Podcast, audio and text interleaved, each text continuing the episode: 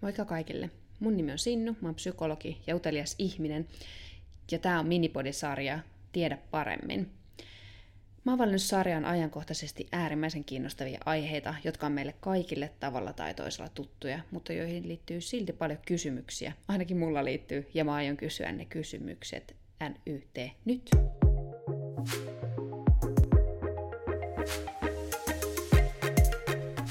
Lämpimästi tervetuloa Tiedä paremmin podisarjan tokaan jaksoon.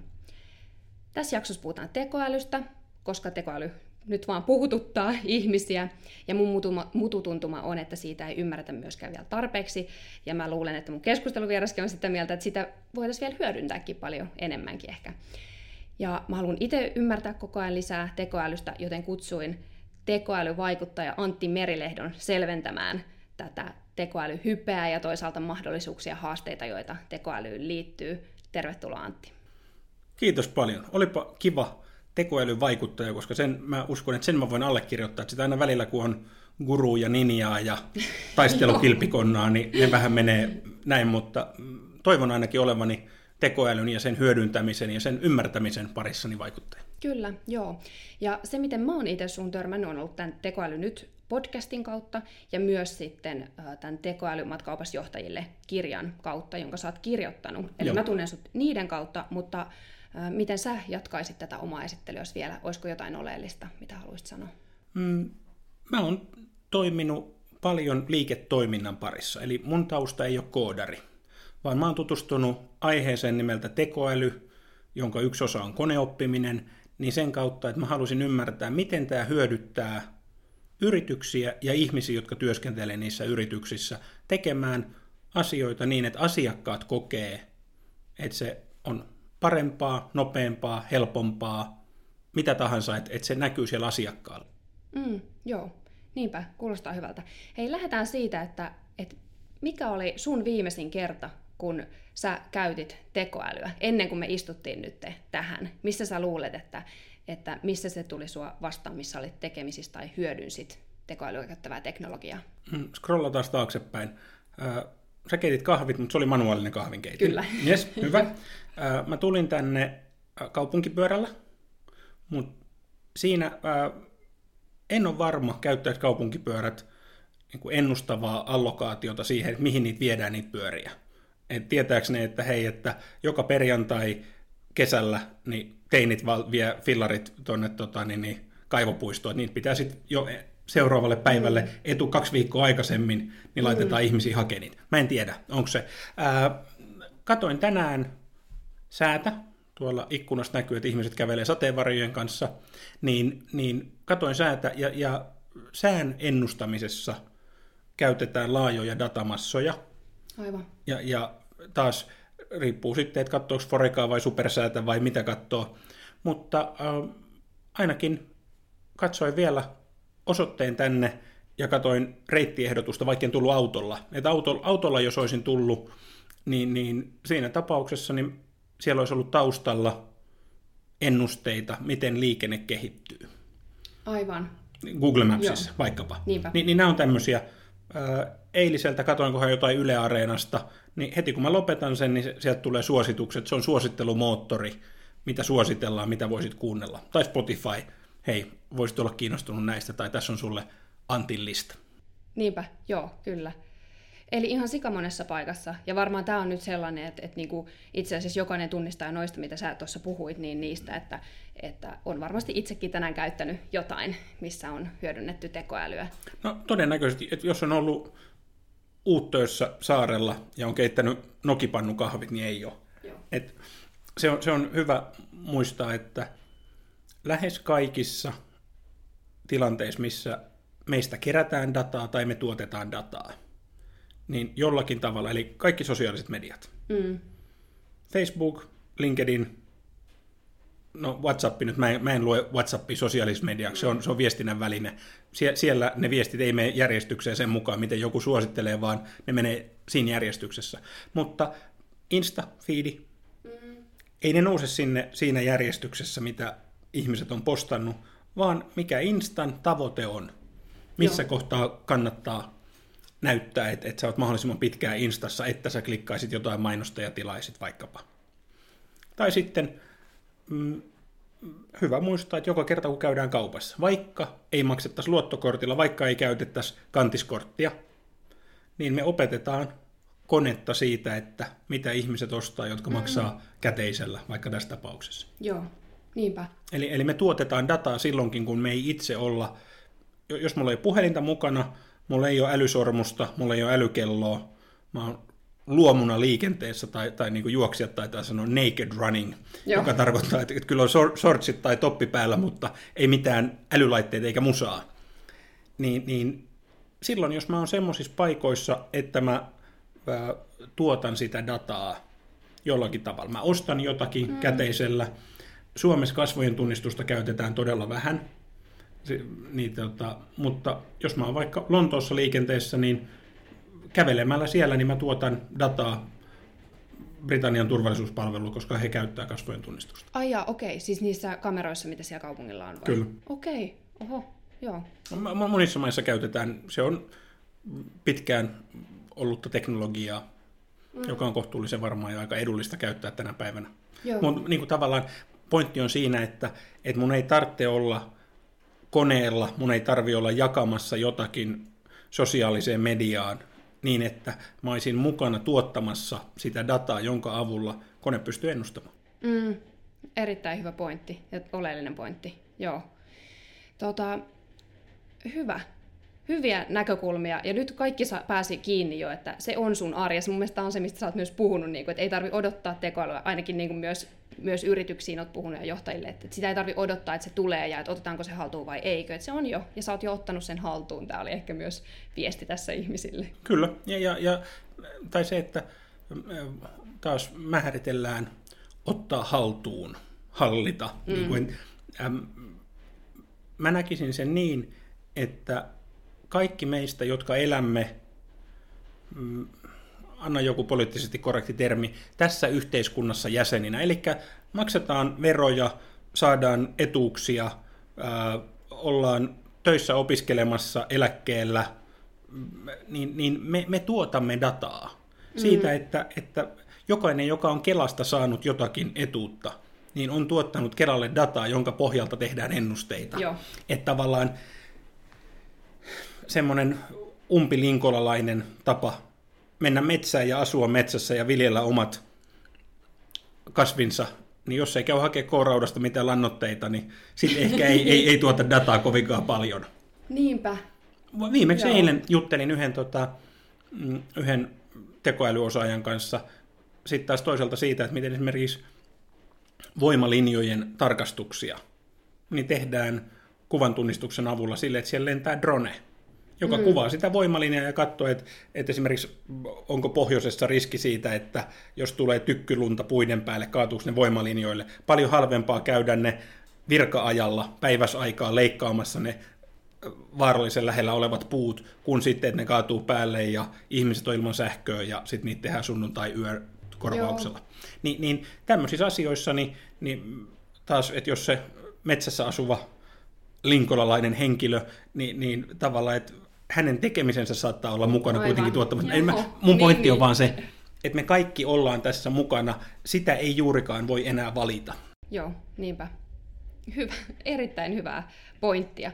No mitä sitten, että et me kaikki ollaan siinä jo mukana, mutta mitä mieltä sä oot? Itse asiassa mulla tuli nyt tuosta mieleen, että tavallaan kun me kaikki ollaan siinä mukana, mun seuraava kysymys siis oli se, että et pitääkö sun mielestä jokaisen suomalaisen olla kiinnostunut ja tietää tekoälystä jotain ja miksi ja miksi ei tavallaan nyt mä ajattelen itse tämän, tämän sun, sun puheenvuoron pohjalta, että, että, että totta kai pitää. Että jotenkin se kuuluu aika sellaiseen ehkä sit, jos me annetaan itsestämme dataa ja näin, niin eikö se ole aika jees, että kaikki ymmärtää niin kuin hieman sitä systeemiä, miten se toimii ja miten sitä käytetään, mutta, mutta pitääkö ymmärtää? Ja sitten mua kyllä, niin, no, mitä mieltä sä oot? Mm, mä mietin, kun sä kysyit, tota, että, että onko se, kun mä oon sitä mieltä, että olisi hyvä, ja tavallaan mä näkisin, että kun mä kerran oon tässä mukana, oon mä sitten kansalaisena, oon mä sitten kaupunkilaisena, veronmaksajana tai, tai yrityksessä osallistumassa päätöksentekoon, yrityksessä mukana toteuttamassa siis päätöksiä. Muuten kun mä puhun yrityksestä, niin mun, ää, mun tausta on pitkälti liikeyritysten mm. tausta. Nämä lähes kaikki on sovellettavissa organisaatioihin. Valtiolle, kuntiin, kolmanteen sektoriin.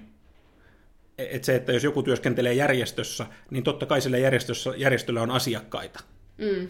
Ni, niin silloin, miten me ymmärretään paremmin, miten meidän järjestön niukat resurssit pystytään suuntaamaan peliongelmaisiin, asunnottomiin, mitä dataa me voidaan kerätä niin, että me pidetään huoli yksityisyydestä, mm. Ni, niin että me pystytään kuitenkin samaan aikaan tasapainoilemaan sen välillä, että, että pystytäänkö me kohdistaa mm, niukkoja resursseja, mä en puhu ihmisistä resursseina, vaan se, että meillä on ylipäätään, me pystytään tekemään 200 interventio tässä kuussa. Mm. Niin kohdistetaanko me ne tasaisesti Espooseen, koska me ei haluta syrjiä ketään, että me ihan joka paikkaan niin 20, 20, 20 joka peruspiiriin, mm. vai todetaanko me, että hei, tässä on tää, nämä kaksi postinumeroaluetta, tänne 180 ja muut 20 jaetaan tonne, koska täällä on suuri riski. Mm. Tämähän on semmoinen esimerkiksi, mikä Espoo teki, tutki sosiaalista syrjäytymistä. Aivan, okei. Okay. Nous, nousi mm. hirveä hässäkkä. Nousiko? Totta kai. Joo. Mitä ai meidän postinumeroalue nyt, että, että täälläkö me ollaan vaan luusereita? Niin joo, voi ei. Ei, kun täällä näyttäisi olevan tarvetta avulle. Mm. Ni, niin tavallaan, että et, kun mä puhun yrityksistä, mä tarkoitan organisaatioita, työyhteisöjä, mm. niin, niin mulle tämä näyttäytyy niin, että minusta olisi ihan järkevää olla kiinnostunut siitä, millä tavalla dataa, mitä se data on, mitä sillä voidaan tehdä, mitä sillä ei voida tehdä. Mm. Mua, ja mä, en, mä en halua sanoa tätä pahalla sitä ihmistä kohtaan, joka kirjoitti jonkun arvion viikonloppu Hesariin. Mun tulee vielä siis paperihesari. Ai Kuolleita joo. puita. Joo. Ja näin, joo, joo. Eilisen uutiset jo viikonloppuna. Mä tykkään siitä käyttöliittymästä. Niin tota, siellä oli, siinä oli niinku samaan lauseeseen ympätty tekoäly ja robotit. Niin kun kertoo, joo. miten tekoäly ja robotit. Seis tekoäly ja robotit on kaksi eri asiaa. Me ei tarvita, mm. robotiikka kehittyy myöskin valtavaa vauhtia. Mutta 95 prosenttia, tämä on nyt Merilehdon hattuluku, 95 prosenttia tekoälysovelluksista ei tarvitse mitään fyysistä käyttöliittymää. Joo. Se on dataa, jota käydään läpi, ja siitä osa menee takaisin sinne tietokantaan, tietokantaan, missä tieto varastoidaan, mutta se on paremmin järjestetty, ja osa saattaa tulla sitten johonkin fyysiseen käyttöliittymään, vaikkapa niin, että kiinteistön välittäjä. Kiinteistömaailma teki semmoisen sovelluksen, mikä auttaa kiinteistövälittäjää arvioimaan tietyn asunnon arvon. Mm. Okei, okay. kiinteistövälittäjällä tietysti on, on perstuntuma, kokemusta, mutta samaan aikaan markkina muuttuu, että on ihmisen ja koneen yhteistyötä. Mutta tässäkin se on pädi, eikä mikään robotti. Niin kuin, mm. Puhutaan roboteista joskus muulloin, mutta nyt tämä on dataa, sen hyödyntämistä, sen rikastamista, putsaamista niin, että sillä on jotain arvoa. Joo. Ja sitten se on sillä, tota, kiinteistövälittäjä siinä pädissä, niin sitten siellä on tavallaan kerroksia, että, että jos se sanoo, että nyt tämmöisen yksilön arvo tällä, tällä alueella Espoossa, että tämä olisi nyt 180 tonnia. Mm. Sitten se välittää, että no ei kyllä, että et ei, tällä alueella ei voi olla. Sitten se voi ruveta avaa niitä luukkuja tavallaan, että tuplaklikkaa, että miksi. Mm. Niin voi olla, että siellä on, kone on katsonut väärin jotakin, tiedätkö, että joku datapiste, mikä on syötetty, että jos siellä on, niin kun, eikö niin, asunnossa on neliöitä, mm. silloin joku hinta, nämä on absoluuttisia. Mm. 34 neliöä 180 tonnia. Joo. Ne on näin. Sitten kunto. Kuntohan on nyt, millainen on sun ykkösestä vitoseen nelonen, mun nelonen? Annaks mä kolmosen ja sanat nelosen, mm. ja joku muu voisi sanoa, että no kyllä tämä nyt on ehkä vitonen, niin kuin mm. hajontaa. Niin kuin, että, että ne, on, ne on subjektiivisia, mm. mutta että kuitenkin sillä on joku tämmöinen. Ja sitten sillä on postinumeroalue. Et, et me katsotaan, että tällä postinumeroalueella toi hinta, noin neliöt, tämä kunto, mm. arvio. Esimerkiksi blokki tekee tätä. Mm. Heiltä tuli just nyt tämmöinen ennustava Joo, työkalusi. se on ihan best. Niin. Joo. Niin, no mutta tämä, ja, ja, terveisiä Rudille ja tiimille, ne on, he on tehnyt tosi iso duunin siinä. Joo. Ni, niin, niin tavallaan tämä on hyvä esimerkki siitä, että, että se data pitää olla jollakin tavalla koodattua. Siellä pitää olla mm. joku euroja, neliöitä, postinumeroalueita ja sitten asunnon kunto. Varsinkin mitä jos se on ykkösestä sataa. Mm hajonta, mm. niin tuskin 10 kiinteistövälittäjä, tuskin sieltä löytyy kahta, jotka antaa 77, mm. koska meillä on erilaiset painotukset näille asioille. Ja, ja tämä tekee sen, että millaista dataa meillä on käytössä, miten, miten absoluuttista se on, mm. Ni, niin, niin se muuttaa sitä, Joo. millä tavalla käytetään, mutta sitten se, että sit meillä on joku käyttöliittymä, joka auttaa meitä tekemään päätöksen. Hyvin usein tämä on sitä, että, että se tulee siihen päätöksenteon avuksi. Mm. Niin jos tämä kerran liittyy asumiseen, tämä liittyy aivan varmasti siihen, minkä takia Britannia ja Brexit on tapahtumassa. Mm. Siellä mm, Brexit-liike käytti dataa ennennäkemättömällä tavalla. He myöskin, me ei tiedetä, oliko se Britannian lain mukaan rikollista, Cambridge Analytica, mutta he, he siis, mä oon käyttänyt tätä esimerkkiä. Ähm, pidätkö koirista? Juu. Onko joku lempirotu? Beagle. Beagle. Oi, mahtavaa. Beagle, hieno koira. Hyvä. Nyt tota, sulla on kaksi kaveria. Toinen, joka tykkää labbiksista, myöskin mm. loistavia koiria. Erinomainen. Ja sitten on Bernin paimenkoirista tykkäävä kaveri. Joo. Niin nyt, ja tämä on karikatyyri, mutta ymmärrät, niin nyt teille jokaiselle pystyttiin Facebookissa näyttämään mainosta, joista jokainen mainos oli erilainen. Siellä ei sanottu enää, ää, EU verottaa jatkossa koiria rankemmin, mm. vaan siellä sanottiin, Beaglejen verotus kasvaa EU:ssa. Labradorin noutajien verotus kasvaa, Joo. Bernin paimenkoirien verotus kasvaa. Eli se viesti pystyttiin personoimaan äärimmäisen tarkasti. Joo. Todennäköisesti siinä rikottiin Facebookin käyttäjäehtoja. Eli käytettiin ihan kaikkea dataa sillä tasolla, mikä oli, mitä ei olisi saanut tehdä, mutta tämä kertoo vaan siitä mahdollisuuksista. Mm-hmm. Tämän takia mun kysymys on, että jos on semmoinen elämänhallinnallinen tilanne, että on aikaa ja, ja, ja voimavaroja opetella jotain, oppia ymmärtämään. Mä en tarkoita, että pitäisi opetella koodaamaan, pitäisi mennä R- mm. tai Pythonikurssille. Sekin on ihan ok, se on neutraali asia, R- ja Python kielet. Mm. Mutta mun pointti on siinä, että millä tavalla tämä vaikuttaa meidän yhteiskuntaan. Miten, onko meidän osallistava demokratia mahdollista? Ni, mm. niin, niin tässä. Niin, se, niin sen takia tämä on mielestäni niin tärkeä asia. Niinpä, kyllä. Joo, sain kiinni tuosta tosta piiklevertauksesta varsinkin. Ja tavallaan, niin kuin, että, että ehkä jo oman elämänsä niin kuin, niin, on, on kai se aina ollut niin, että, että ihmis, ihmisten on hyvä ymmärtää ympäröivää yhteiskuntaa. Ja nyt vaan sattuu olemaan niin, että tämä datan käyttö ja tekoäly on niin vahva osa sitä ympäröivää yhteiskuntaa, että ilman, että jos No okei, okay, en mäkään. Toi oli itse asiassa tosi ihanaa, että sä sanoit, että, että jos on aikaa ja voimavaraa ja energiaa tutustua siihen, niin, niin sit voi sen tehdä. Mun se on aina hyvä, koska sitten toisaalta niin tekoäly voi tuntua monelle niin sellaiselta myös möröltä ja sellaiselta toisaalta niin, kuin niin tekniseltä ja mihin liittyy. No nimenomaan kun ruvetaan puhumaan matikasta, ihmistä ajattelee tosi vahvasti, että, että matikka on jotain sellaista, mikä on vain nerojen juttuja tai analytiikka ylipäätään ja ja datatiede ja kaikki tällaista, niin sitten tavallaan se on tosi etäinen, että siihen on vaikea tarttua, ellei ole tosi armollinen. Joo, ja, ja, ja, ja tavallaan se, että mulla on hyvä ystävä, joka, joka auttaa ihmisiä niin kuin fyysisen kunnon parissa, niin hän tuppaa sanomaan sitä, että vähän vähemmän on paljon parempi kuin hiukan liikaa. Joo. Ni, niin se, että, että mikä on semmoinen hyvä tapa, ja nyt tekoälystä on jo kirjoitettu, silloin kun mä kirjoitin, niin oli tosi vähän suomenkielistä materiaalia. Joo.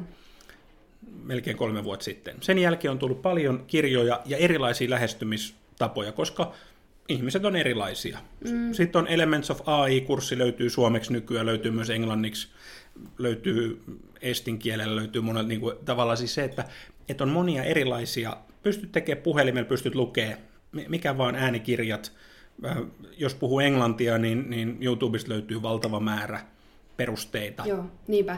Ja ehkä tähän voisi antaa vielä sellaisen vinkin nyt, kun tästä puhutaan, että toisaalta sit myös mun mielestä hyvä, hyvä tapa on se, että ylipäätään kun oppii jotain uutta, että sitoo sen johonkin omaan arkeensa, johonkin siihen, mikä tavallaan itseä koskettaa. Että jos vaikka sanotaan käyttää sitä Instagramia tosi paljon, niin ottaa asiakseen, että perehtyy niin kuin Instagramin äh, tekoälyyn, tavallaan algoritmit, miten ne siellä toimii. Toi on hyvä idea. Tai jotain tällaista kautta. Että että sit tekee siitä itselleen omaan elämään liittyvää ja sitä kautta kiinnostavaa. Mä kirjoitan tuon ylös, toi on hyvä pointti, että, että tavallaan, että, että just, että koska siitäkin löytyy yli 50 artikkelia. Kyllä. How Instagram utilizes artificial intelligence, analytics tyyppisesti.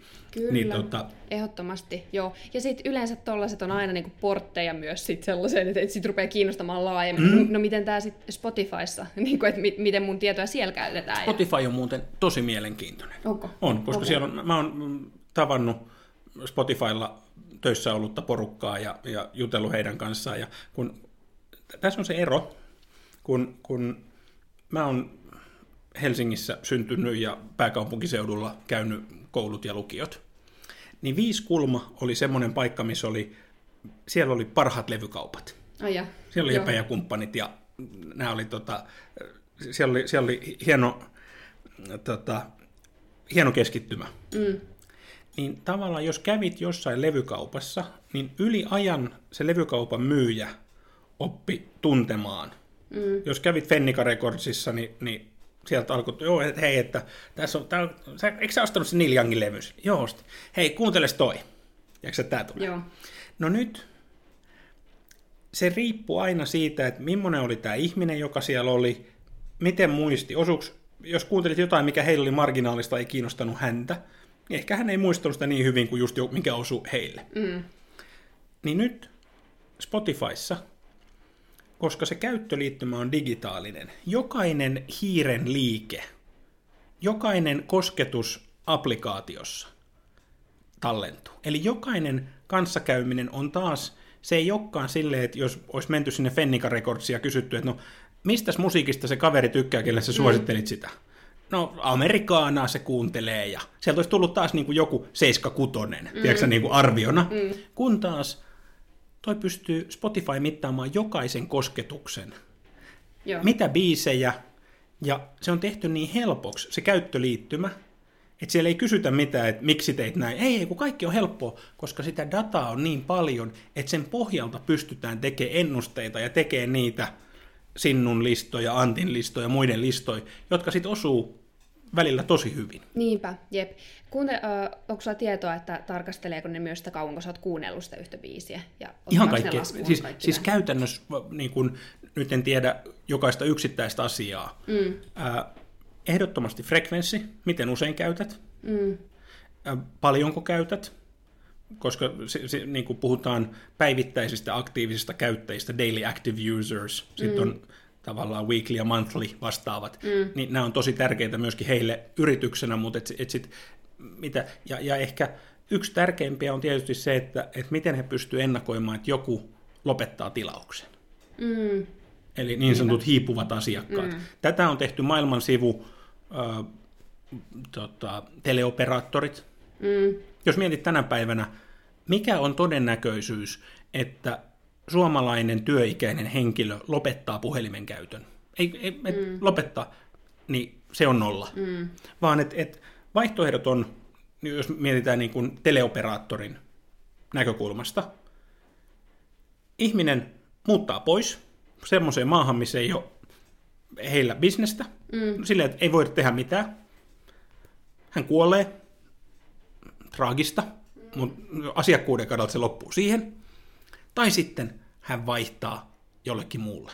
Mm. Ja jos sitten teleoperaattorit kovasti tekee analyysiä siitä, että ketkä on niitä asiakkaita, ketä ei missään nimessä haluta viedä pois. Tai aikaisemmin oli tämä, jos jo, jollakin oli tarjous, joka puhu paljon, että, että tavallaan hänellä oli, puhelinliittymä oli iso kulu ja maksoi itse. Hei, mä vaihdoin totani, tonne Soneralle silloin.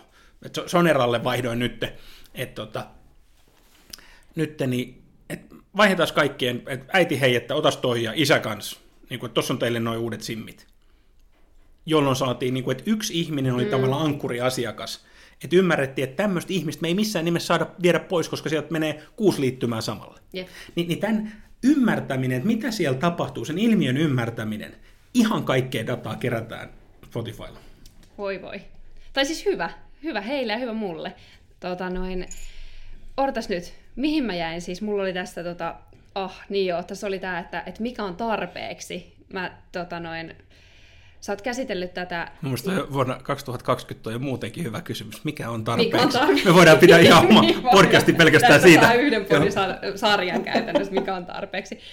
Tota, vastaus on, kaikki tiedetään, että, että ei mikään, mutta äh, sä oot kirjoittanut johtajille tekoälymatkauppaan, puhunut monille muillekin tästä aiheesta, mutta mutta mitä sä ajattelet, mikä on tarpeeksi, niin kuin tässä on varmasti eri tasoja, mä tarkoitan sitä tässä, että, että mikä on tekoäly ymmärtää tarpeeksi, että, että ihminen, joka, joka tekee tekoälyä, pitää tietää enemmän kuin ihminen, joka käyttää esimerkiksi ehkä, mutta tota noin, mitä sä ajattelet, mikä on tarpeeksi, mitä tekoälystä pitää tietää, koska tämä on nyt tavallaan tämä viesti, mä haluan välittää niille ihmisille, joiden pitää tutustua tekoälyyn ja haluaa, mutta ei välttämättä ole niin paljon resursseja. Mä lainaan osaamista muualta Mä lainaan sitä Helsingin yliopistolta. Elements of AI-kurssi on tarpeeksi. Joo. Minä nyt päätän näin, mä Joo. kopautan nyt. Noin. Niin, siis tavara, se, ja se, ei, se ei ole bisneksen tekoälyn hyödyntämisen perus, mm. vaan se on nimenomaan perusteet. Se on yliopistokurssi, mm. se on moukki, se on saatavilla verkkokurssina. Niin mä sanoisin, että se on semmoinen, jos sen osaa ja suorittaa loppuun, mitä yrityksessä päätöksentekijän pitää ymmärtää, niin se on jo paljon enemmän. Mm. Se on, koska siellä ää, nämä liittyy ihan semmoinen, mikä saattaa kuulostaa bisneksen kannalta hyvältä. Hei, että kun me tiedetään, että, että pikavippejä, niin Suomessa naiset vaks, maksaa ne takas suuremmalla todennäköisyydellä ja nopeammin. Mm. Eikö me anneta naisille nyt tota, tehdä semmoinen female whippi tuote, että myydään niinku vaan naisille tai annetaan niille, tiedätkö kymmenen pinnaa halvempi tarjous. Niin tota, sit kun joku sanoo, ootteko kuullut ollenkaan syrjinnästä? Mm. Sukupuoli, ikä, ihonväri, uskonto, lainsäädäntöä. Mm. Että tavallaan, mä olin joskus puhumassa Helsingin rikosasianajan ja siellä ne hiero käsiä. Ai, mutta toi on selkeä syrjintäkeissi. Joo. Kun ne, ne, niin kuin, et, tavallaan bisneksen kannalta, jos mä katson sitä, kaikille insinööreille paljon rakkautta, mutta silleen niin kuin insinöörinäkökulmasta. Mm. Kohderyhmä A versus kohderyhmä B, naiset, miehet. Naiset maksavat paremmin kuin miehet, annetaan halvempi hinta. Mm. Mutta kun et voi tehdä. Niin. niin kuin tavallaan, ja, ja hei, kun tämä tapahtuu isoissakin, tämä on julkinen juttu, Apple julkisti heidän luottokortin. Joo. Mä vähän oion nyt tässä, mutta idea oli, että heiltä luottokortti monet Jenkeissä testasi sitä, sieltä sai luottoa, tietysti haettua. Ja esimerkiksi semmoinen kuin David Heinemeyer Hansen, 37 Signals ja Basecampin yrittäjä, niin hän haki sitä luottoa. Hänen vaimonsa haki myös. Asuvat Kaliforniassa, heillä on yhteinen veroilmoitus. Niin se DHH saama luotto oli vaikka kymmenkertainen siihen, mitä hänen vaimolleen myönnettiin. Joo. Ja näin toistuvasti, että mies valtavan paljon enemmän luottoa kuin naiselle, ja täl, hänen vaimonsa on vielä korporaatiossa töissä, hänellä on paremmat tulot kuin yrittäjällä. Okay. Niin kun sit kysymys oli silleen, että mitä vittu, että et, mm. mikä, mikä juttu? Mm. Niin Applen eka vastaus oli ihan semmoinen verrokki, semmoinen, mm, mm, the computer says no. Et, okay. Että näin tämä ohjelma sanoo. Thanks for nothing. niin, tai siis silleen, että et, okei, te ette ymmärrä yhtään. Mm. Että et, et tavallaan siellä ei ole niinku niitä perusteita. Ja mm. tässähän, jos tekoälyn etiikka kiinnostaa, niin ehdottomasti Meeri Haataja seurantaan okay. ja Saidot AI. Meeri on tehnyt valtavan pioneerityön siinä ja, ja te, toimii EU-tasolla siinä, että miten saataisiin tämmöinen scorecard tavallaan checklista. Mm. Että hei, jos me ollaan hyödyntämässä dataa ja me, me tuodaan sinne koneoppimista mukaan, niin mitä meillä pitää olla tehtynä. Mm, joo, tosi hyvä vinkki. Ja sitten jotenkin mun mielestä tosi hyvä, että mainittit myös nuo poliitikot tässä. Niitä on aina kiva vastuuttaa erinäistä asioista, mutta myös se, että, ja mikä itse asiassa mulla itsellä jäi siitä Elements of AIsta tärkeimpänä mieleen, niin oli just toi, että itse asiassa, tai ootko samaa mieltä, mutta näin mä itse tämän tulkittin, että, että tärkeintä siinä, että että et kun tekoälyä hyödynnetään ja sen niin kuin mietitään sen uhkia ja näitä, ja sitten kun uhkina tulee aina mieleen just tämä robottihomma ja kaikki tällaiset vastaavat, mistä niin jotenkin ihmiset tykkää puhua, koska kaikki kauhu ja draama miellyttää ihmissielua, niin, niin sitten, mutta itse asiassa mikä olisi tärkeintä, olisi nimenomaan ymmärtää sitä ää, niin politiikkaa, mikä tekoälyyn liittyy ja millaisia niin kuin, poliittisia päätöksiä siihen liittyen ajankohtaisesti tehdään. Että et se tavallaan tällainen niin kuin, peruspolitiikka, mitä tuossa eduskuntatalossa vieressä tapahtuu, on itse asiassa niin kuin, enemmän vaaraksi kuin sitten se robotti. Jotain niin kuin tällaista mulle jäi niin, mieleen. Ähm, kun tässä ajassa, missä, missä suuret puolueet ei kauheasti puhuttele, jos katsoo mm. kannatus, niin, niin se, että kun ei ole olemassa ei-poliittista. Ja tämä on välillä vaikea muistaa, että kun katsoo tuolla ihmisiä, jotka ovat puoluekokouksissa, ne aika eivät kaikille resonoi, että toi on just se, mitä, mm. miten tehdään, mutta kun se päätöksenteko kuitenkin on semmoista, mutta et, et, ei, ei, ei voida sanoa mun mielestä, että et, et joku teko olisi niin kuin ei-poliittista, vaan mm. että et se, on, se on sisällä siellä, ja sitten se, mä nyt otan esimerkin, mä oon ollut Googlella töissä, ja Google on yksi niistä monikansallisista yrityksistä, jotka hyödyntää eurooppalaista verotusta kestä, minun mielestä eettisesti kestämättömällä tavalla. Okay. Se on varmasti laillista, mutta samaa tekee Apple, Amazon, kaikki. Idea on siis se, että kaikki mikä Suomesta laskutetaan menee Irlantiin, se raha käy Hollannissa, se palaa Irlantiin ja sitten se menee Bermudalle. Sitä ei koskaan veroteta EU-sta ja Amerikassa. Oh, okay. Puhutaan uh, double Irish. Siis mm. se on, koska se on EUn sisäistä kauppaa, niin tota, mm. sitä, kun me mennään ehkä ihan skidisti ohi, mutta samalla me ollaan ihan ytimessä. Mieti tota, kuvaan tilanteen 20 vuotta sitten. Musiikki Fatser oli Kaisaniemessä. Siellä, mm. siellä myytiin kitaroita. Niin Musiikkifatserin markkinointipäällikkö päätti, että nyt tota, me pistetään 10 000 markan mainos nytten tota, niin, niin, mm. tulille. Et pistetään, nyt, nyt myydään kitaroita niin, että soi. Mm. No, mitä hän teki? Hän soitti Hesarin mainosmyyjälle, terve, että meillä, mikä, laitas tiukka hinta. Jonka jälkeen se mainos laitettiin Hesariin, sen teki suomalainen mainosgraafikko, Hesarilla tai, tai Musafasulla.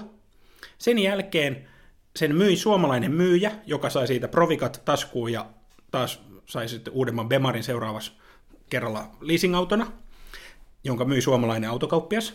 Sen jälkeen se lehti niin painettiin suomalaiselle paperille Vantaan Martinlaaksossa, jonka jälkeen se jaettiin Helsingissä lehdenjakajan toimesta, ja sen jälkeen se lehti oli, vietiin pois paperinkeräyksen toimesta. Mm.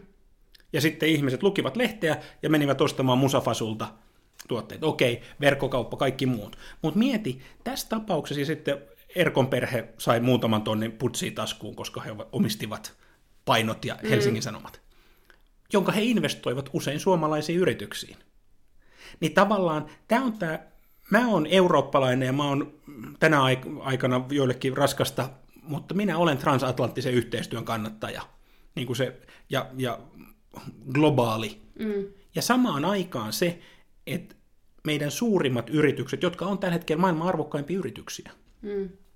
niin pitävät huolen siitä, että ei pelkästään niin, että niitä Suomessa – tarkkaan suunnattuja mainoksia tai Facebookin, mitä tahansa, mikä Suomessa on kulutettu, mm.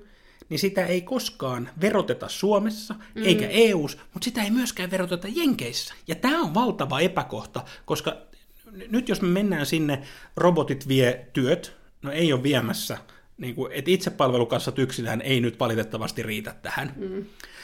Mm, mutta tämä on se ongelma, että, että millä tavalla, jos meillä olisi sellainen maailma, jossa työ olisi, että et, työ ei olisi pelkästään ansainnan keino, niin kuin, että tavallaan tänä päivänä mun kokemus edelleen meidän yhteiskunnassa, että, että työllä on monta roolia. Mm. Että se on ansainta, mutta se on monille myöskin tosi tärkeä paikka. Me ollaan nähty koronan aikana, miten monelle on tosi tärkeä päästä pois kotoa niin kuin monella tavalla ja, ja, ja se, että, että sillä, sillä on monta roolia. Mm. Mutta tässä kohtaa, niin mä en näe, miten meillä olisi yhteiskuntana mahdollisuutta johonkin muotoon perustulosta niin kauan, kun isot yritykset siirtelee tätä, mm. jossa he käyttää aivan valtavat määrät. Jos katsotaan Jenkkien top 10 firmoja, paljonko siellä on tekoälyn, koneoppimisen, analytiikan ammattilaisia, niin se määrä on aivan posketon. Joo. Kiina on toinen. Niin kuin tavallaan, mm. ja, ja sitten taas ne päätökset, joiden mukaan eurooppalaiset ver- verolait on tehty, ovat puhtaasti poliittisia. Niin kuin, että, että nämä linkittyy toisiinsa. Nyt mennään vähän siitä, että mitä on tekoäly, mutta, mutta tavallaan kun me katsotaan tätä koko kuvaa. Niinpä, kyllä. Mutta tuohan on ihan valtava ongelma ja siis tra- tragedia, että tavallaan miksei tosta mikä on sun näkö, miksei tuosta puhuta enemmän? Miksei meillä ole niin kuin Hesarin kannessa tuosta juttuja ja niin kuin tavallaan, miksei poliitikot puhu siitä tai ota agendalleen tai näin? Mm, hyvä kysymys.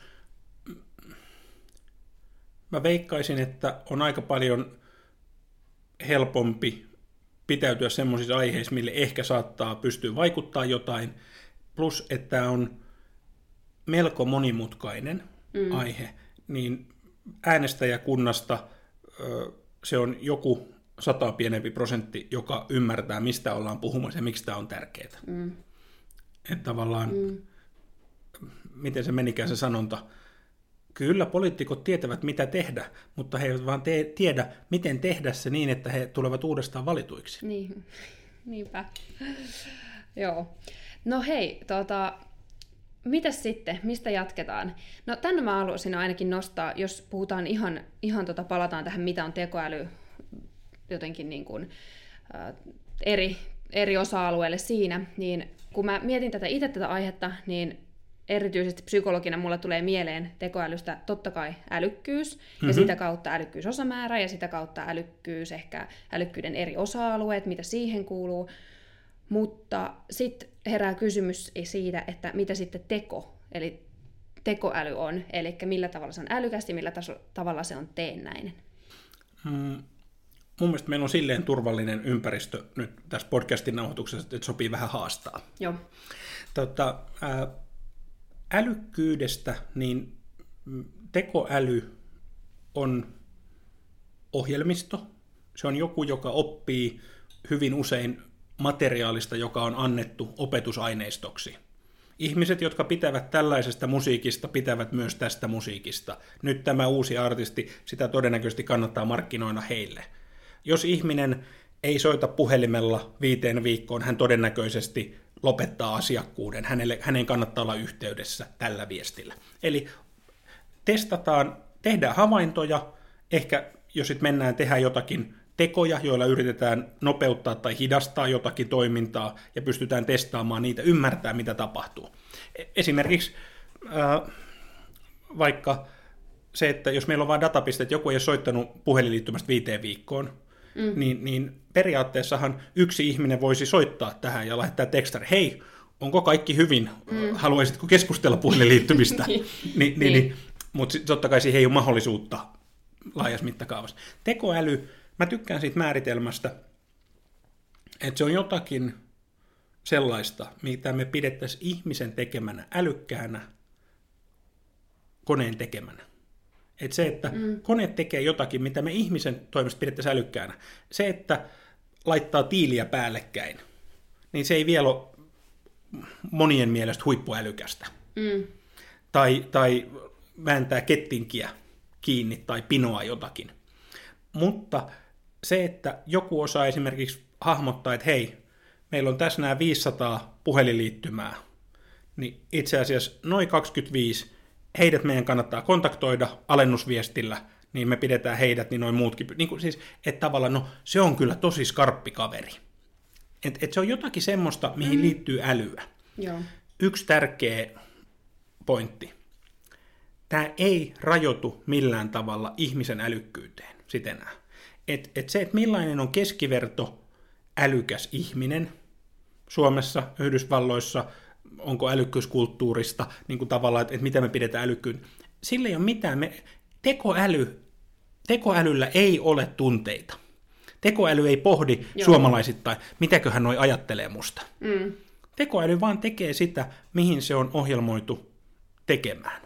Eli vaikkapa kuvan tunnistuksessa niin, niin on semmoinen ImageNet, ImageNet, missä on tehtävänä tunnistaa kuvia, niin siinä mm, ihminen on auttamatta jäänyt jo jälkeen. Mm. Ja, ja tavallaan se, että siitä on helppo kysyä levänneenä, hyvin syöneenä ja, ja kahvilla ravittuna, että jos napsuttelisi kuvia, että mikä tässä on. Että onko tässä apina vai autorengas vai missä kuvissa näet suojatietä.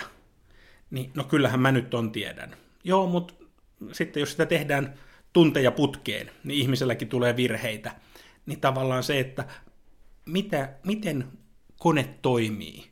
Ja, ja siinä on äärimmäisen olennaisen on se, että, että mitä, millaista materiaalia, millä materiaalilla tämä on tämä kone opetettu. Mm. Siihen teennäisyyteen, niin tota, mm, mulla on monta vastausta. Yksi voisi olla vaikka, että kaikki. Siitä on teennäistä, koska mm. se on artificial intelligence. Mm. Ja tässä on muuten, puhutaan, tota, että, että onko tekoäly vai keinoäly, keinomakeutusaine, artificial sweetener.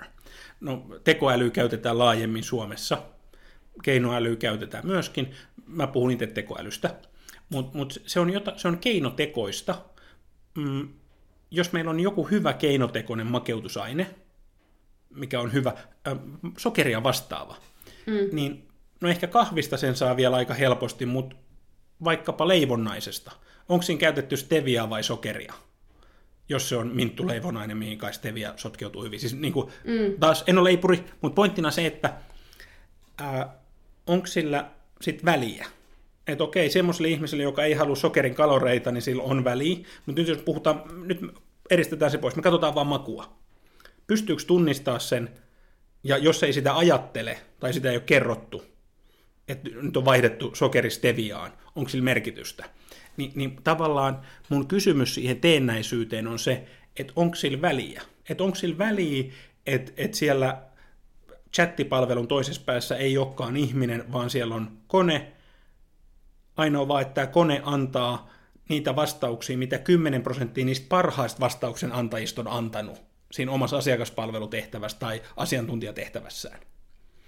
Ni, niin silloin, että tästä teki, PVC teki tutkimuksen, missä oli mun tosi pelottava no. tulos. Mä en muista enää, mikä sen tutkimuksen nimi oli. Siellä oli yksi kysymys, siellä oli valtava kysymyksiä. Yksi kysymys oli, jos sinulla olisi projektipäällikkö, ja sitten sinulla olisi mahdollisuus ottaa tekoäly projektipäälliköksi, joka olisi parempi, niin ottaisitko? Ja huomaa kysymyksen asettelu. Joka olisi parempi.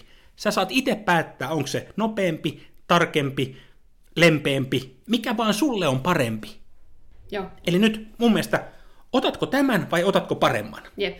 Ää, tämän paremman, ja sen paremman on tehnyt tekoäly puolet ihmisistä sanoi, että en ottaisi. Oikeasti? Joo, mun, Joo. siis semmoinen räjähtävä pää emoji. Joo. Mitä?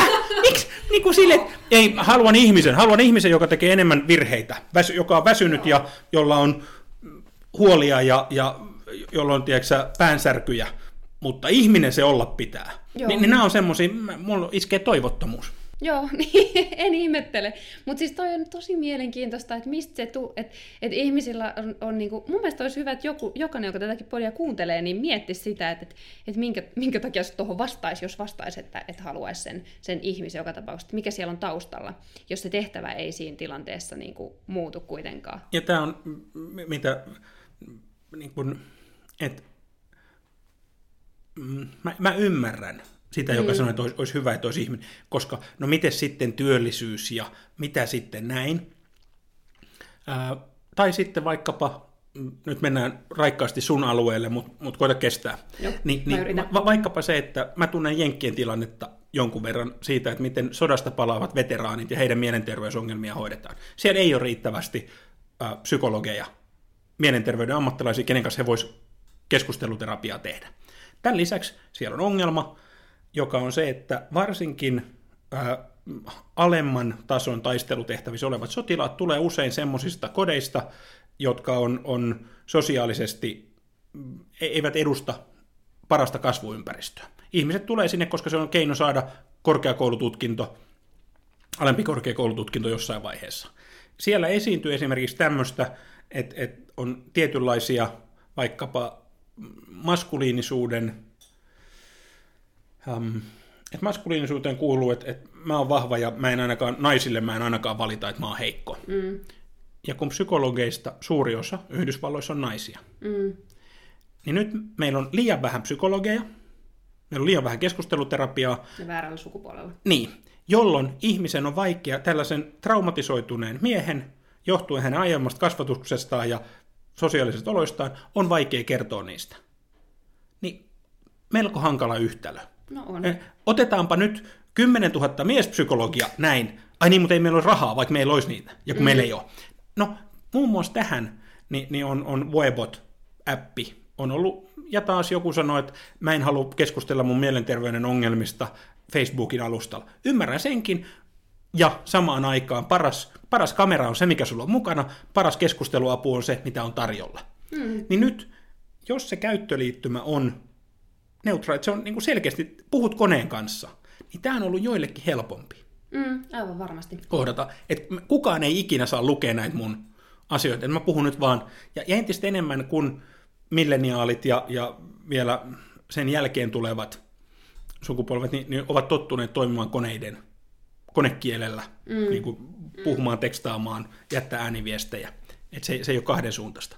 Ni, niin tavallaan, että mä ymmärrän sitä, että on suuri toive, että kyllä nyt olisi hyvä, että on ihminen. Ja sitten mun kysymys tulee sen perään, ja mä toivon, että tämä tulee myötätunnon kohdasta. Miten ratkaisisit tämän asian ihan oikeasti? Mm. Vaikka tämä jenkkiveteraanien mielenterveyskuntouttaminen. Sehän on kauhea tilanne, että ihminen ei pysty puhumaan, koska kuuntelija on jotakin sukupuolta. Se on tosi valitettavaa, musta se on kurjaa. Mm.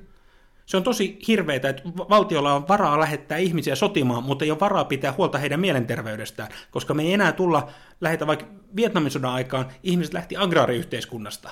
Mm. Tiedätkö, että sikoja teurastettiin vielä kotona. Niin kuin, tämä on nyt karkea, mm. mutta tiedätkö, että, että näki verta ja tiedätkö, kannettiin ruhoja.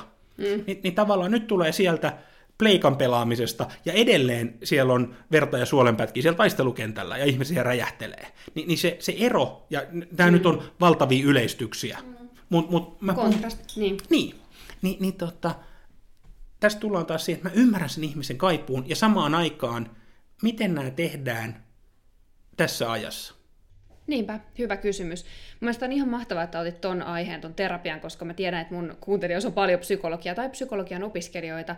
Ja tota, tämä on kyllä sellainen aihe, mikä nimenomaan puhututtaa, että, että mitä jos, tätä, mitä jos niin koneet vie meidän työtyyppisesti, mutta myös ihan konkreettisesti sille, että, että tota noin, et, et pohditaan paljon sitä, että haluuks ihmiset puhua ää, lähtökohtaisesti ihmiselle vai onko sillä mitään väliä. Että tämä on kyllä niin kuin iso keskustelun aihe ja, tota, ja samaan aikaan, mutta mut erinomainen pointti toi, että et kerro, kerro sitten joku muu vaihtoehto, mitä meillä oikein on. Et meillähän ei saa, terapiaa ei, ihmiset ei saa, ja ne, jotka sitä saa, niin niille ei ole monilla, tosi monilla varaa siihen Suomessakaan. Mm. Että tavallaan ähm, mun mielestä niin kuin, kaikki, mitä sen eteen voidaan tehdä, niin on, on niin kuin askelia eteenpäin. Niin. Jo, niin kuin, jo niin kuin lähtökohtaisesti niin, mutta totta kai myös sitten, että jos me pystytään Suomessa jossain vaiheessa tehdä paremmin sitä, niin miksi me ei, miksi me ei tehtäisi, miksi se on niin kuin tavallaan kategorisesti niin. ihminen, valitsen ja, ihmisen. Ja, eikö sä ole tehnyt korona-aikaa, niin sä oot tehnyt etänä Joo. vastaanottoa. Joo.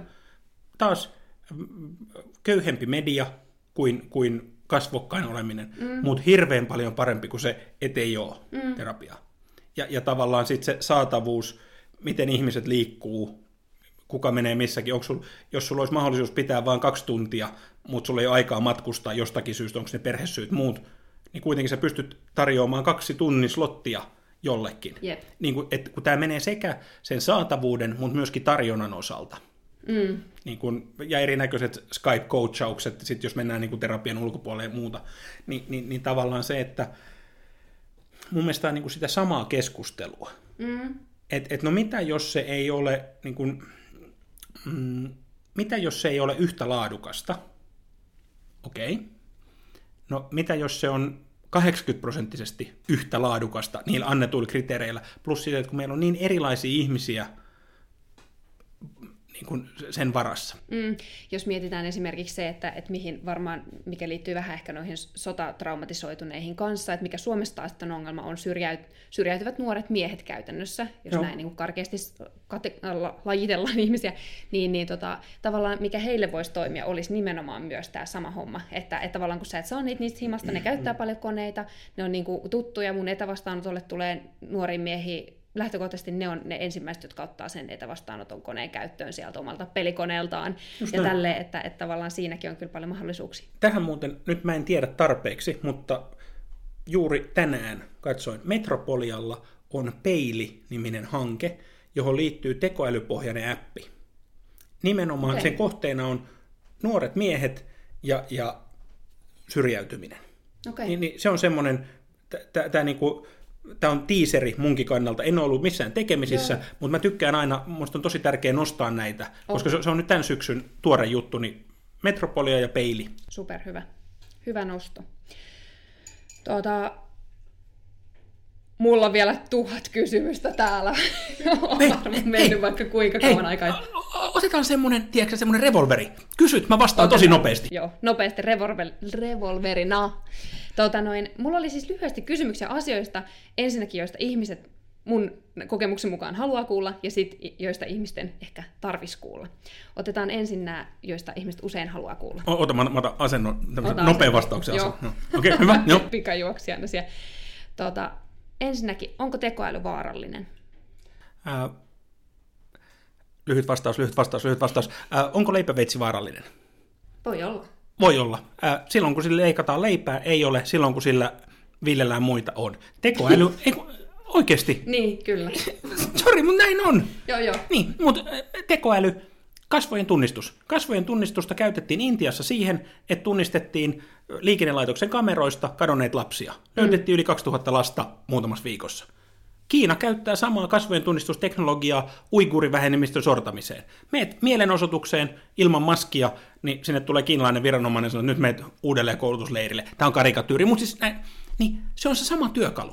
Jep. Eettisyys ratkaisee. Hyvä. Seuraava. Valta... O, o, aika lyhyt oli muuten Tämä oli todella, hyvä, hyvä, todella jo, jo. ja siis kattava jo. silti. Tuota, sitten toinen. Valtaako tekoäly maailman ja tuhoaa ihmiset? Kyllä. No ei, kun siis... Äh, mm, tota, ähm, Nopea. No, tekoäly on hyödyntää sitä dataa, mitä on, tai sitten keinotekoisesti luotua dataa datahan voidaan luoda myöskin keinotekoisesti semmoista ilmiöistä, mitä on vaikea, vaikkapa kadonneita ihmisiä metsästä voidaan etsiä dronella, mutta niitä ihmisiä, jotka katoo, on niin vähän, että sitä drone-dataa ei ole riittävästi, niin sitten sitä pitää pelimoottoreilla voidaan luoda. Okay. Niin mm. tota, ää, se on yksi ää, työkalu, mutta se monistuu, jos sä mietit sitä Britannian äänestysesimerkkiä, niin tekemällä Beagle ja Labradorinouteja mainoksia – niin yksi ihminen saattoi tehdä näitä mainoksia miljoonia. Sen sijaan, että meillä olisi, eli se on paljon skaalautuvampi. Tämän takia ne eettiset lähtökohdat ja se eettinen käyttö on tosi tärkeät, koska se skaalautuu. Mä annan nopean esimerkin vielä. Mm. Äh, jos meillä olisi rasistinen tuomari, niin se voisi kahdeksan tuntia päivässä nujia päätöksiä niin, että värilliset saa aina niin kuin kovemman rangaistuksen.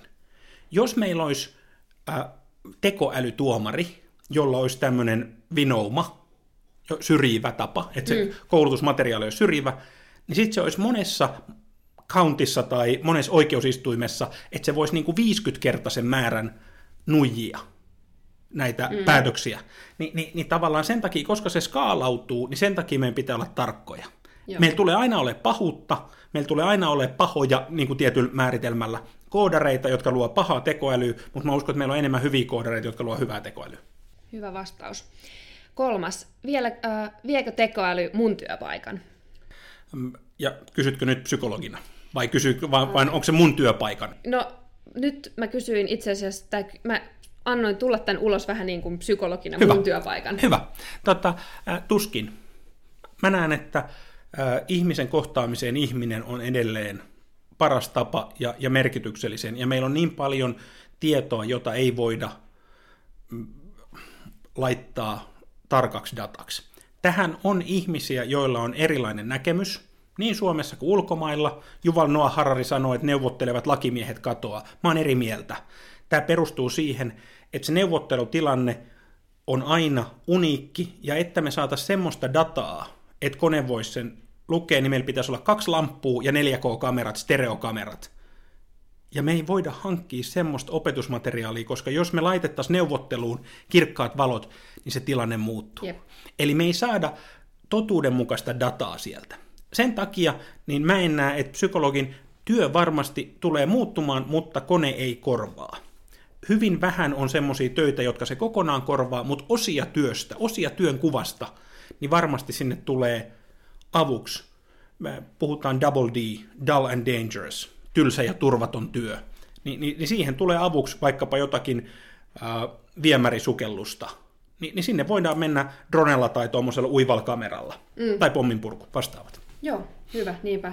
Ja sitä mä ainakin itse toivon, että osan saa kyllä ihan reippaasti korvatakin, minusta ainakin. Sitten seuraava, manipuloiko tekoäly mut ostamaan kaikkea turhaa? Lyhyt vastaus, lyhyt vastaus. Ää, sulle voidaan tuoda viestejä juuri sellaisista asioista, joita pystytään päättelemään, et, jotka sua kiinnostaa. Aikanaan Slashissa tein yhden haastattelun ja siellä haasteltava sanoi, että, että, että tota, parhaan, että kuka pystyisi ostamaan sulle parhaan synttärilahjan. Sitten mä olin silleen, että no ehkä vaimo tai mut ei, sun selain, mutta se ei välttämättä olisi safe for work.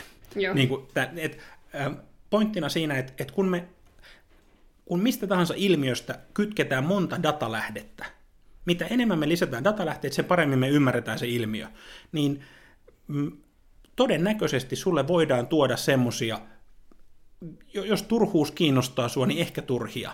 Mutta mut tää on niin kun, mm. tässä on mo- monta asiaa, mutta et, et se, että ymmärretään paremmin että et mikä sua kiinnostaa. Niinpä. Niin ehdottomasti. Ja sitten toisaalta kyllähän tähän liittyy varmaan myös se, että kyllähän sä pystyt itse sitten, kun sä tiedät enemmän, niin pystyt myös säätelemään enemmän sitä, että mitä sulle esimerkiksi siihen feediin tulee. Joo, se on aika, niin kuin kaiken ymmärtäminen, mihin joka paikkaan ihminen, joka käyttää konetta, joka on käyttää Gmailia, käyttää Facebookia, lukee Alma-median Hesarin lehtiä, käy ulkomaisin sivuilla, mihin kaikkiin mä annan tietoa, se on ihan täyspäivä duuni. Et, et mm. tota, ja sitten se, että pystyykö manipuloimaan, niin ää, seuraava näkemys ei ole kauhean suosittu, mutta Supercell-yhtiö, joka maksaa paljon veroja, niin se yhtiön ydinliiketoiminta on saada ihmiset, nuoret ihmiset ja vähän vanhemmat ihmiset koukuttumaan heidän peleihin ja maksamaan mikromaksuja. Mm. Se on raha on tehty sillä.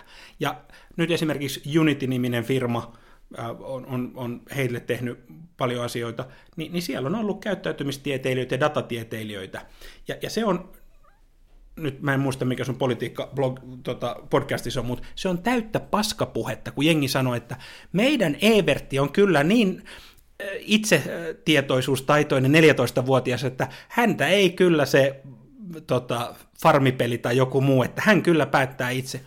Rakas ystävä, vastakkain on ihminen, on hän sitten 14 tai 34, ja armeija käyttäytymistieteilijöitä, datatieteilijöitä ja rahaa niin, ettei taivu.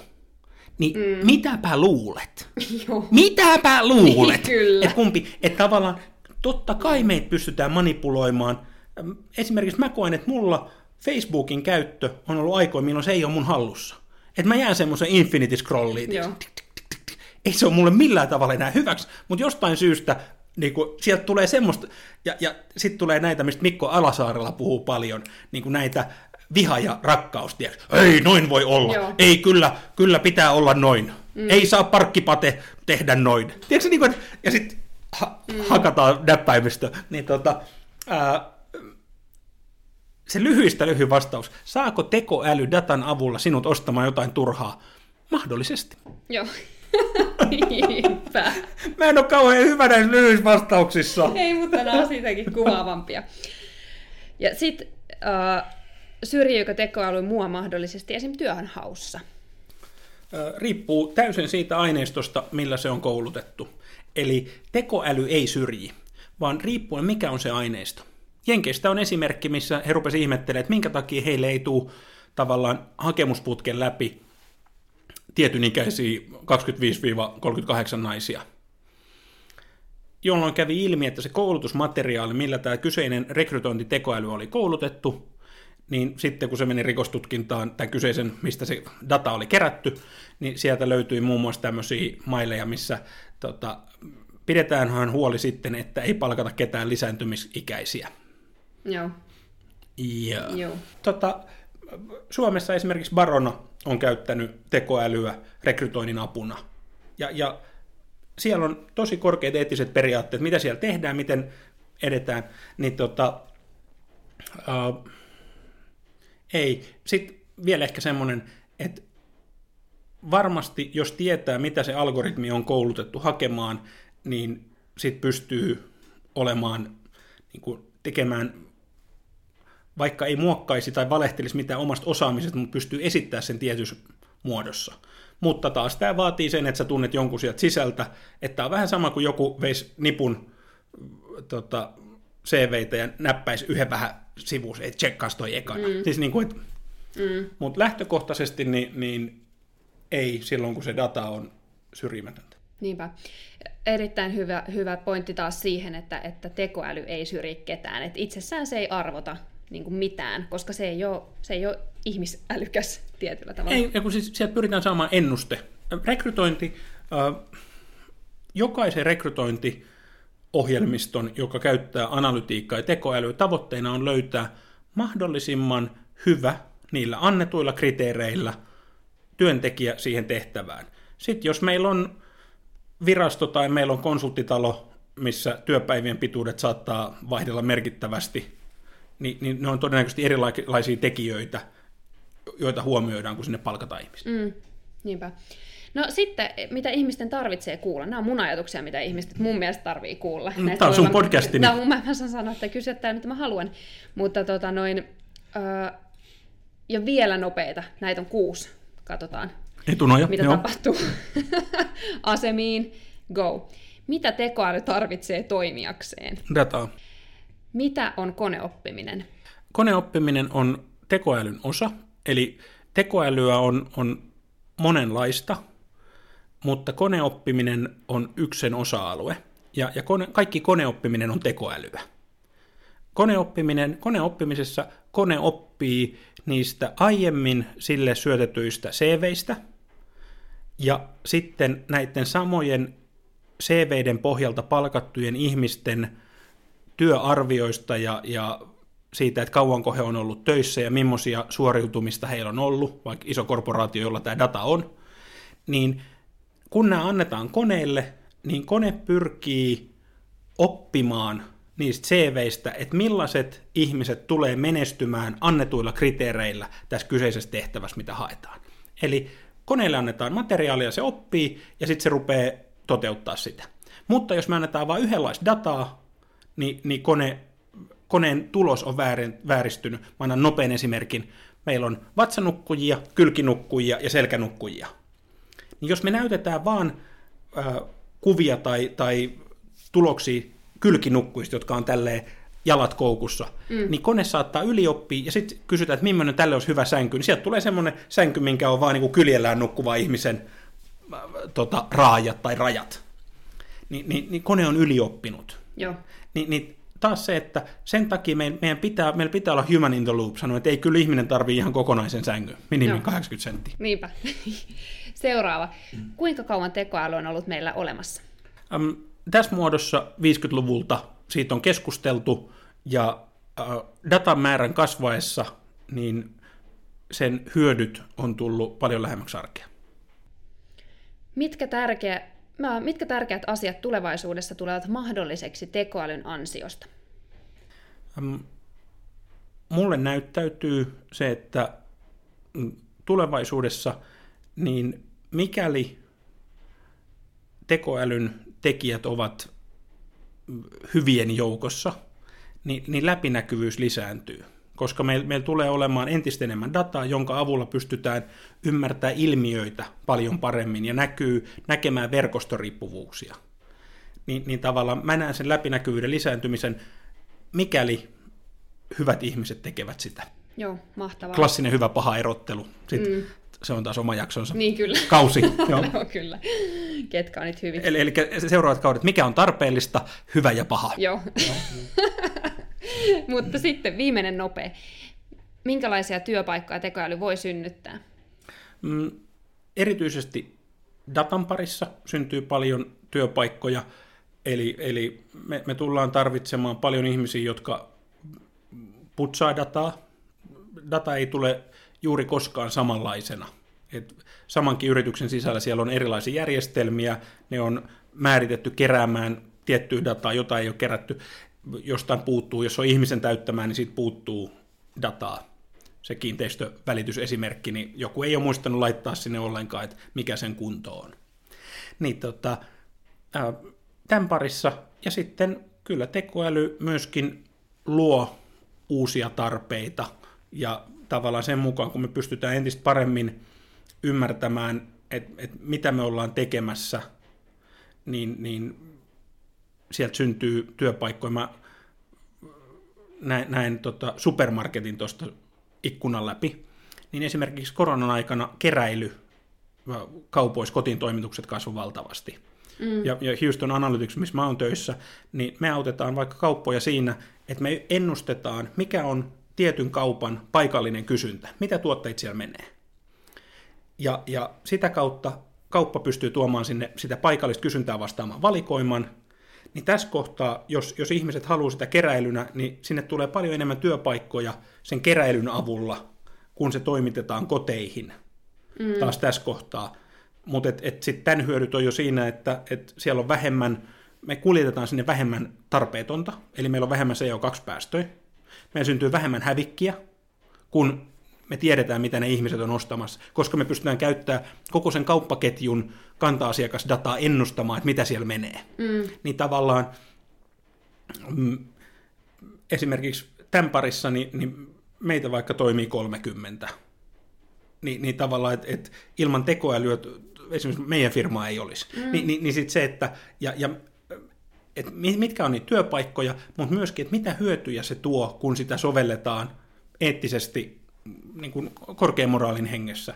Ja kuulostaa myös siltä, että mahdoll- mitä tätä sun puhetta on kuunnellut, niin myös mahdollisuudet on loputtomat. Että ei niitä niin Tällä hetkellä, kun, kun me puhutaan mm, kehittyneistä tekoälystä, neuroverkoista, niin aikaisemmat mallit oli semmoisia, että, että välttämättä, jos lisäsit, sulla oli paljon dataa, mikä on paljon dataa, sille on väli, sulla oli paljon dataa, mutta sitten sä otit kolme kertaa paljon dataa, niin ei ne tulokset enää kasvanut.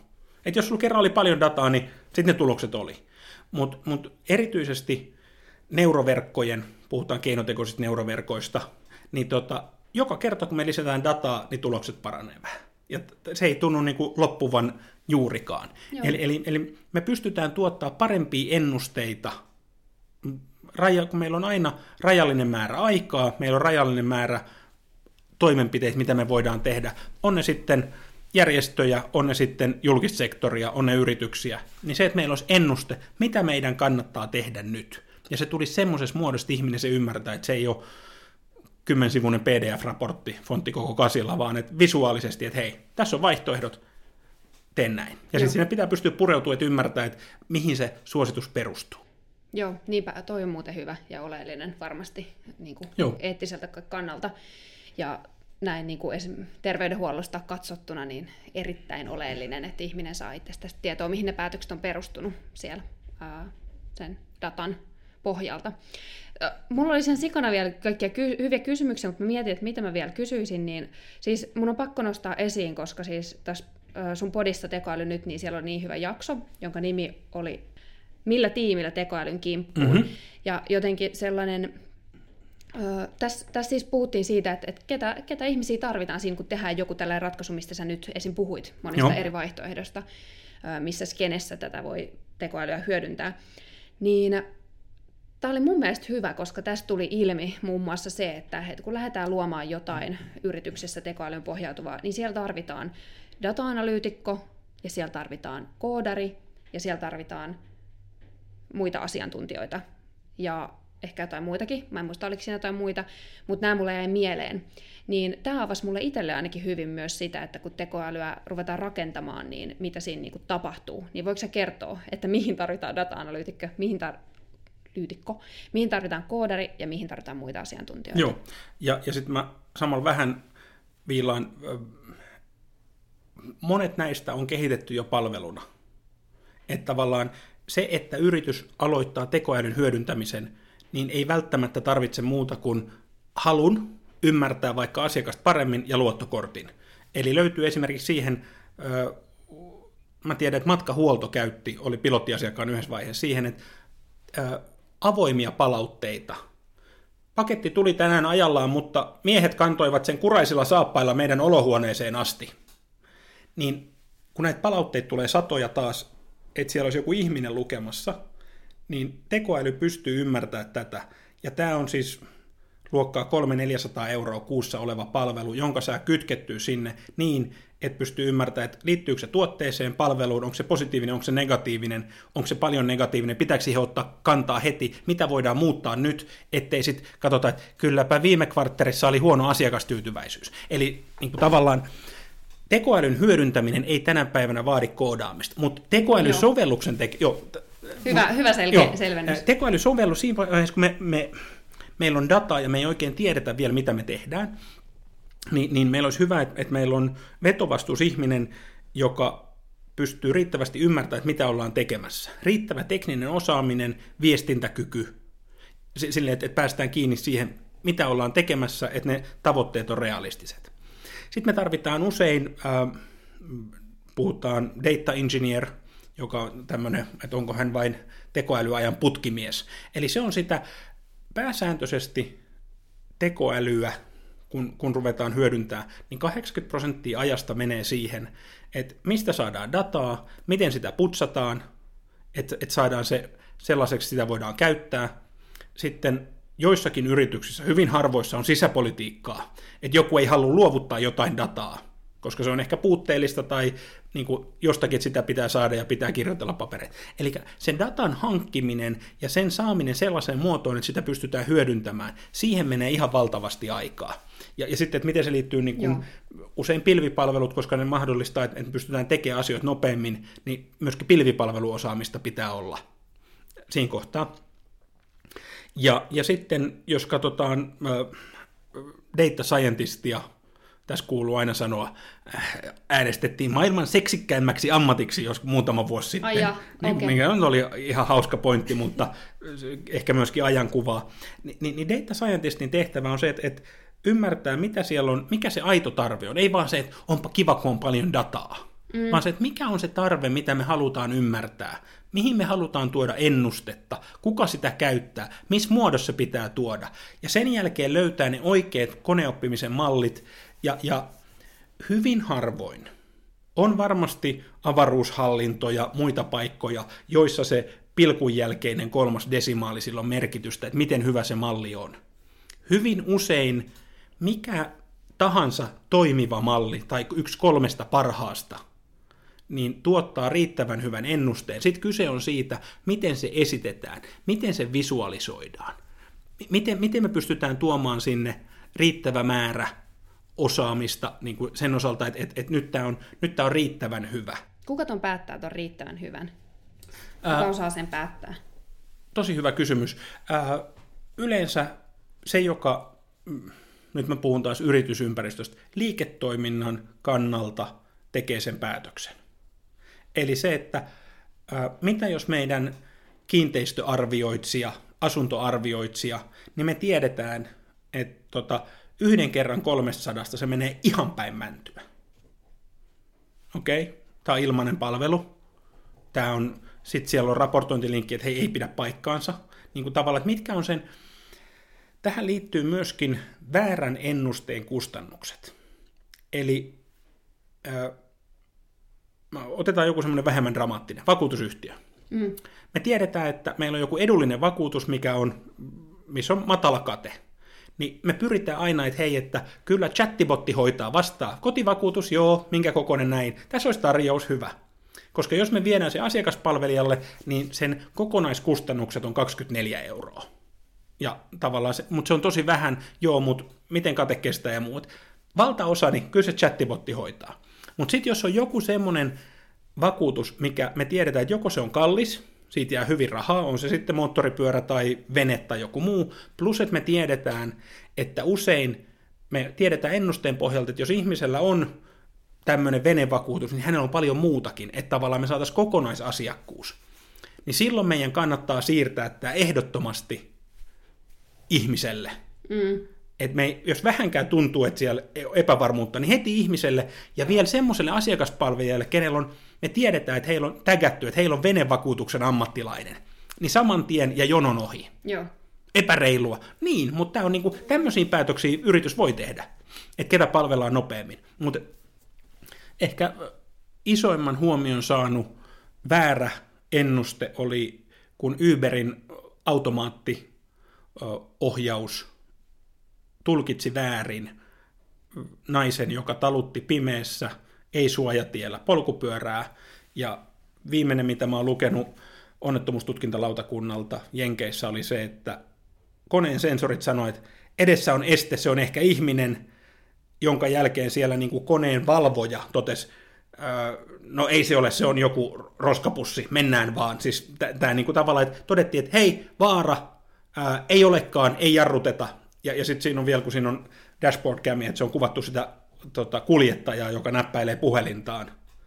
Ja sitten se nostaa ja sitten siinä onkin ihminen ja tämä ihminen, oh. tota, polkupyörää taluttanut nainen kuoli siinä tapauksessa. Niin tota, tämä on esimerkki siitä, että, että ei ole tunnistettu mm. jotakin estettä. Puhutaan false, false positive, false negative ja näiden kustannusten, niin kuin ei pelkästään euromääräisten kustannusten ymmärtämisestä, vaan että, että mitä se vaikuttaa asiakastyytyväisyyteen, turvallisuuteen. Haluan vielä sanoa, mitä tulee autonomiseen autoiluun, että mun ensimmäinen tietokone oli Commodore 64. Sitten oli, mulla ei ollut 128, mutta sitten on erinäköisiä tietokoneita ollut, niin kun samaan aikaan me tiedetään Jenkeistä, että 30 prosenttiin kuolemaan johtaneista onnettomuuksista liittyy alkoholi. Sitten on vielä ne, mitkä vammauttaa. Ni, niin tehtyäni, pelattuani kaikilla näillä koneilla, niin mä en vielä ole nähnyt semmoista Mackiä tai PC Linuxia, joka ottaisi gin tonicin. Mm. Että tavallaan tämä on niin, kuin niin absurdi se lobbaus, mikä tulee jenkki-rekkafirmoilta. Rekat, kumipyöräliikenne no. Jenkeissä työllistää yli kolme miljoonaa ihmistä. Niin tota, siellä on valtava lobbaus siitä, että ei voi koneet ajaa. No ihan varmasti koneet voi ajaa tuolla highwaylla. Mm. Et, et kaupunki on tosi vaikea ja kun on paljon, mutta koko ajan sitä, niitä maileja, opetusmaileja, sekä todellisia että sitten synteettisesti luotui, syntyy niin paljon, että koneet ajaa paljon paremmin kuin ihmiset, mm. niin kuin tällä hetkellä jo, mutta siinä tulee nimenomaan, mutta kun siellä ei ole ihmistä. Mm. Äh, vielä Jenkeissä, missä ei ole tota, toimivaa julkista liikennettä juurikaan, lukuottamat ihan muutamia hubeja. Kaikkien on pakko ajaa. 16-vuotiaana saat kortin, ja yli 90 on pakko ajaa, että he pääsee mihin meneekin. Et siellä on kaikki liikenteessä. Väsyneenä, nälkäisinä, huumausaineissa, jurrissa, vihasena. Kaikki on siellä Joo. teillä. Ni, niin tavallaan se, että kun nämä jää pois. Mm. Ja viimeinen on se, että me ei voida koneelta olettaa täydellisyyttä. Niin, mutta se Uberikin ajoi sen naisen yli siinä pimeässä. Mm. Niin ajo. Mutta todennäköisesti on säästänyt X 100 henkeä jo tähän mennessä. Mm. Tämä ei ole vertaisarvioitu luku, mutta siis pointtina. Mm. Niin se, että, mutta kyllä koneen pitää olla täydellinen. Jos ihminen, niin kuin, ja tämä menee Suomen verotusta nyt pohdittiin, että voiko, voiko sitä tehdä automaattisia päätöksiä. Jos ne ei ole mitään terveyttä ja henkeä uhkaavia, niin pakkohan ne on tehdä. Vai odotetaanko kuukausia palkataan ihmisiä leimaan papereja? Niin mm. Tämä keskustelu on väliin niin mielipuolista, mutta sen takia tämä on tosi mielenkiintoista. Niin on, niin on. Joo. Ja Merilehto on tosi huono vastaan lyhyesti. Mutta siis itse asiassa vastasit mun kysymykseen, mikä mulla oli täällä vielä seuraavana, ja se oli justiin toi, että et, et jos sä, et jos, odotas nyt, mikä se oli? Niin, että tavallaan, että mitä sä haluat oikasta, millaisia käsityksiä tähän liittyen, toi varmaan oli yksi sellainen. No ehdottomasti, ja siis se, se että et, on ihan sama mikä työväline, meidän on turha odottaa täydellisyyttä. Ja sitten se, että et monet näistä työkaluista on semmoisia, että ne on työkaluja. Ne työkalut toimii, mutta mihin niitä käytetään? Ja millä datalla, niin, niin joo, silloin merkitys, mutta et, et, ei, jos meillä on räätäliliike, niin ei se räätäli tos, kun se ratikas istuu menossa töihin. Toimiikohan sakset? Kyllä ne sakset toimii. Leikkaanko mä kaavojen mukaan? Osaanko mä leikata? Onko mulla semmoisia kankaita, mitkä milloin kysyntää? Onko meidän kaavat ylipäätään muodikkaita, onko se semmoisia, millä on kysyntää, niin kuin koko tämä setti. Mutta se tekoälysovellus, kyllä se toimii, jos meillä on dataa. Ja ni, niitä alkaa olla jo paljon saatavilla. Et se ei ole enää niin kuin, missään nimessä ei ole sitä, että nyt jos mä haluaisin meidän Beagle-yhdistyksellä niin kuin ymmärtää, että ketkä on semmoisia jäseniä, jotka on jäämässä pois. Mm niin tämä ei lähde siitä, että hitto kun meillä ei ole varaa palkata data engineeria, data analytikkoa ja, ja data scientistia, Va, vaan että et hei, että onko koirayhdistyksille jotakin ennustetta siitä, että ketkä ovat jäämässä pois? Joo. Google. Niinpä.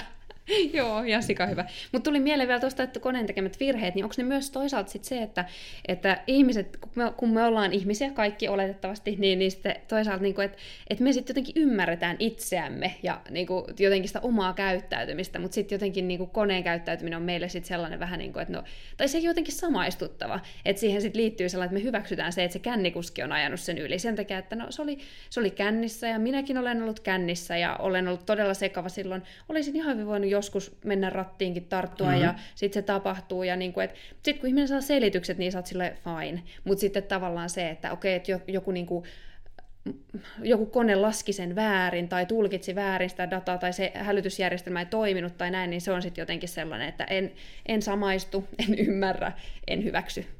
En mä tiedä, että oli mun ihan niinku spekulointia. Toi oli tosi hyvä pohdinta. Mm. Niin, mulla ei ole tavallaan tohon annettavaa, mä käännän sen vähän toiseen näkökulmaan vakuutusyhtiöt Jenkeissä.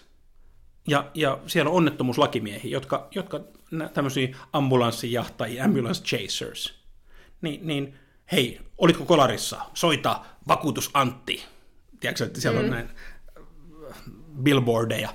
Niin, niin tavallaan mieti, jos siellä on vastassa Jurrinen Jack tai Uberin automaattinen auto, jolla on kuvat kaikista mitä on tapahtunut. Siellä on monta, siellä on tutka, siellä on neljä kameraa. Joo, näki, että auto, niin se tuli, sun Joo. asiakas tuli kolmion takaa eteen. Joo. Maks. Niin tavallaan tässä tullaan siihen, että, että mitkä on ne, ne rakenteet ja miten vakuutusyhtiöt, koska jos meidän ei tarvi vakuuttaa, kaikki on niin kuin selviä keissejä, koska meillä on pelkästään kameroita autoissa, meillä on kaikesta dataa niin sitten ne päätöksetkin tulee sekunneissa.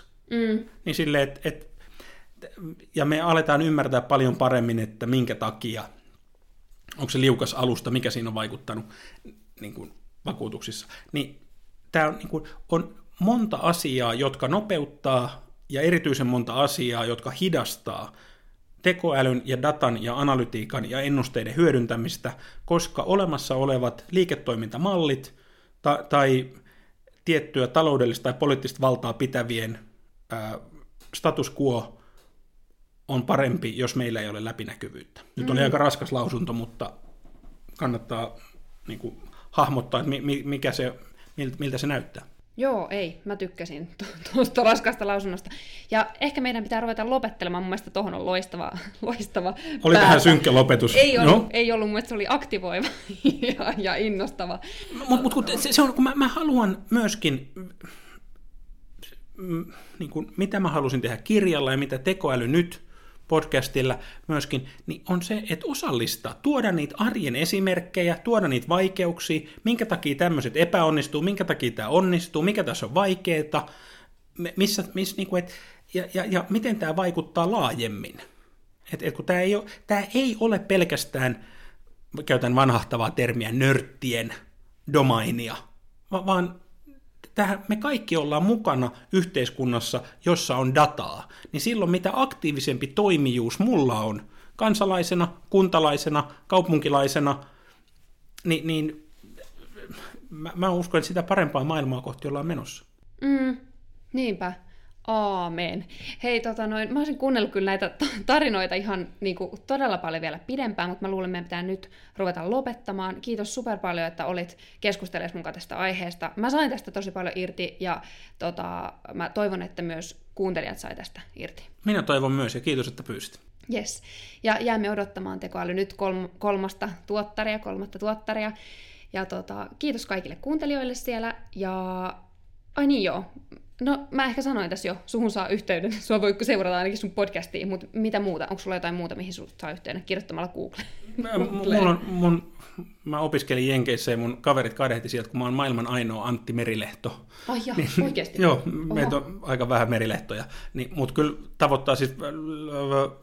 Sä laitoit mulle viestiä Instagramin DMssä. Joo. Mulla on avoin Insta, äh, niin kun, tavoittaa kyllä. Ja LinkedIni, laittakaa siis aina kiva, jos LinkedInissä laittaa viestinä vaikka, että hei, että kuuntelin sinun podcastia ja kuuntelin, niin laittakaa kutsuu siellä ja niin kuin sanottu, että koneoppimisen tekoälyn yhteisö on hyvin pieni Suomessa, niin heti jos mennään syvemmälle tekno, tekniikan puolelle, niin mä en varmasti tiedä, mutta kyllä mä tiedän, kuka tietää. Joo. Niin mä mielellään neuvon.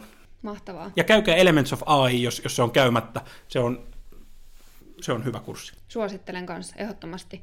Ja tota noin, joo, mutta laittakaa mullekin palautetta, tai jos kuuntelitte tämän, niin olisi tosi kiva kuulla, mitä ajatuksia tämä herätti. Ehdottomasti, laittakaa. Se olisi superkiva. Joo. Jes, palataan taas hetkinen viikon päästä kuulemisiin. Moikka! Moikku moi!